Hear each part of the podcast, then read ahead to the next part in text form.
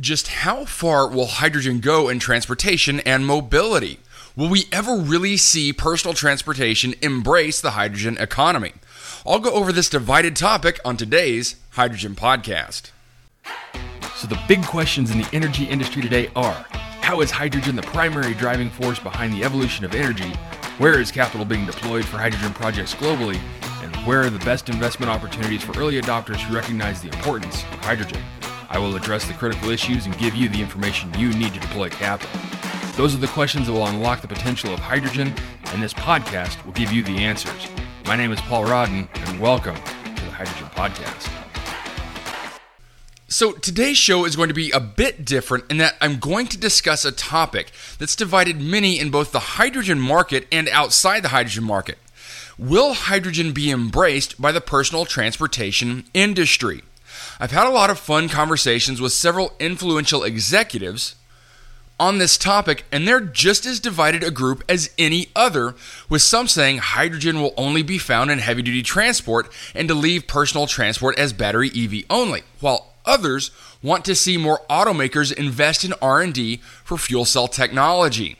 Personally, I believe the upside for fuel cell technology vastly outweighs the potential for battery. Yes, there is a remarkably high barrier of entry for the personal vehicle market to go to fuel cell EV.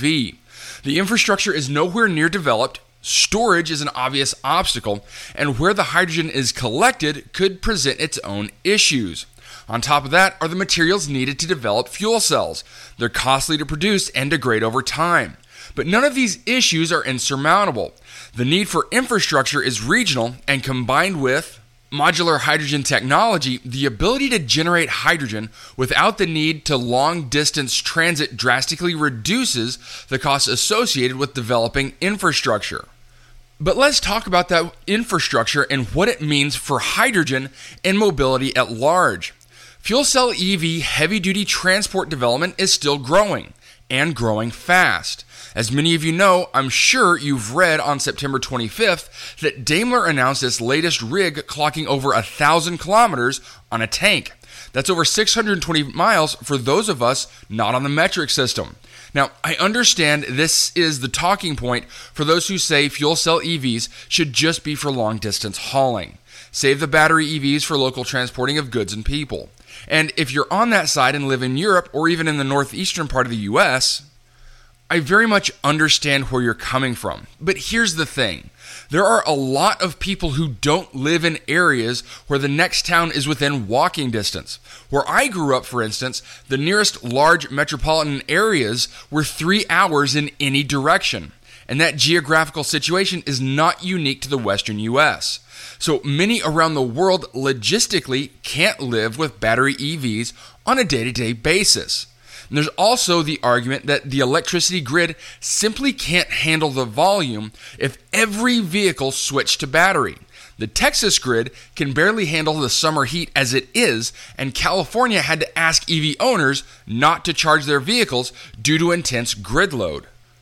So, why the animosity towards fuel cell EVs? There are a handful of media platforms that question FCEV development, saying how shameful it is to put capital into its development. That battery electric cars are the only way to decarbonize the industry, and commenters further shame the efforts in even more biased ways. But something tells me their viewpoint from which they hand out their mockery is from the shoulders of giants. And so, what do I mean by that? Well, to explain what I mean, let me give just a little background on electric vehicles. The electric car was first introduced in the mid 1800s, with the first in the US around 1890. And the electric platform was pushed aside for internal combustion engines in the early 1900s. But that didn't stop battery EVs from trying to become the next step in an automobile evolution. It just took about 100 years to get here with the help of an eccentric billionaire and good marketing. The fuel cell EV was introduced in the 1960s and hasn't had a real attention to it as a workable possibility for transportation since roughly the late 90s or early 2000s. So, to mock the endeavor or to claim that the fuel cell's time has come and gone are saying that as they stand on 150 years of battery EV technology evolution. And it appears that others in the automotive industry feel the same way I do. Toyota is continuing to pursue fuel cell EVs as they develop the Mirai and build out the Tacoma Hilux with a new hydrogen platform. Hyundai is following suit. Now, those two have been in the hydrogen space for some time, and BMW is entering the market with Ford and GM both developing fuel cell technologies. Along with that are motorsports embracing hydrogen, with Extreme E switching to hydrogen, as well as Le Mans with hydrogen entries and the Grand Prix hosting its own hydrogen division. So, with all that being said, it sure seems like the automakers are doing their part. What then would be the next big hurdle? Possibly refueling infrastructure. That could be. I've spoken with hydrogen groups in Exxon, Shell, and Chevron. The consensus from them is that refueling infrastructure is extremely expensive. And that could be why we just don't see that getting developed in areas where fuel cell EVs are already sold, like California. It's a big risk and not one that the super majors are willing to take just yet. That's why the development from the heavy duty transport industry to build out that part of the infrastructure is so important. Once those platforms are developed and proven out, that will greatly de risk investment. So, capital is going forward on fuel cell development around the automotive world despite the current lack of infrastructure. It's possible they're betting on heavy duty transport to build it out, and that's certainly a possibility. And at least here in the States, the entire hydrogen landscape will change when the federal hub funding gets announced and projects begin development. I believe there will be an extreme push to develop the support structure needed to really let the hydrogen economy grow. So ultimately, whether the solution is battery or fuel cell, both are electric vehicles, and both can be a bit vague on the full cycle carbon impact. That full cycle meaning raw material excavation through final product delivery. Personally, I like the combination of a much smaller battery and then using the fuel cell to charge the battery. I think it's the best of both worlds. But can that happen? Or are we too ingrained in our opinions to listen to alternatives? Can we have these discussions without accusing opponents of distorting figures or being bought off by lobbyists? I understand having a financial tie or incentives to hydrogen or lithium. Both of them have strong futures. Batteries in general and lithium specifically both have huge upside potential. But when it comes to personal transport globally, fuel cells just make more sense. And it will take time to get moving. The infrastructure is coming along with heavy duty transport. This isn't something that can be rushed, and development takes time.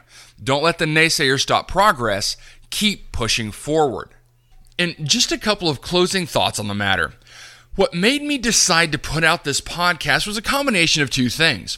A post on Reddit asking this very question, followed by a hit piece I came across on LinkedIn from a media company who tout themselves as proponents of hydrogen, although I rarely see anything positive written by them.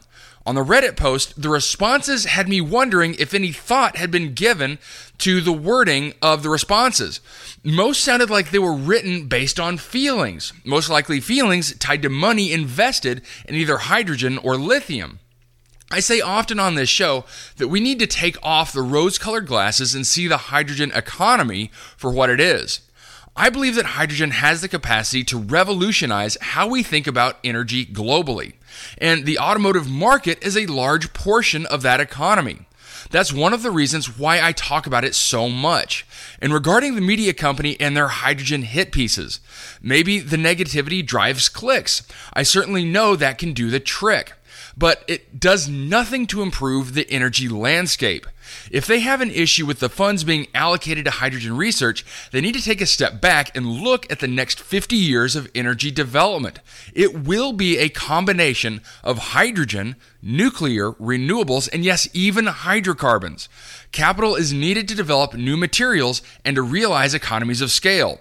Luckily, that capital is available.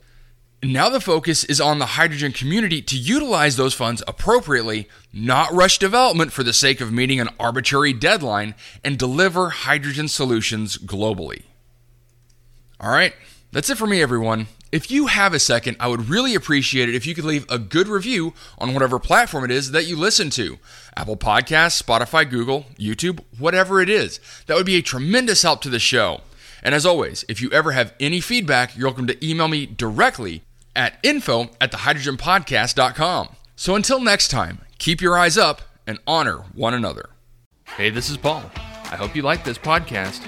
If you did and want to hear more, I'd appreciate it if you would either subscribe to this channel on YouTube or connect with your favorite platform through my website at www.thehydrogenpodcast.com. Thanks for listening. I very much appreciate it. Have a great day.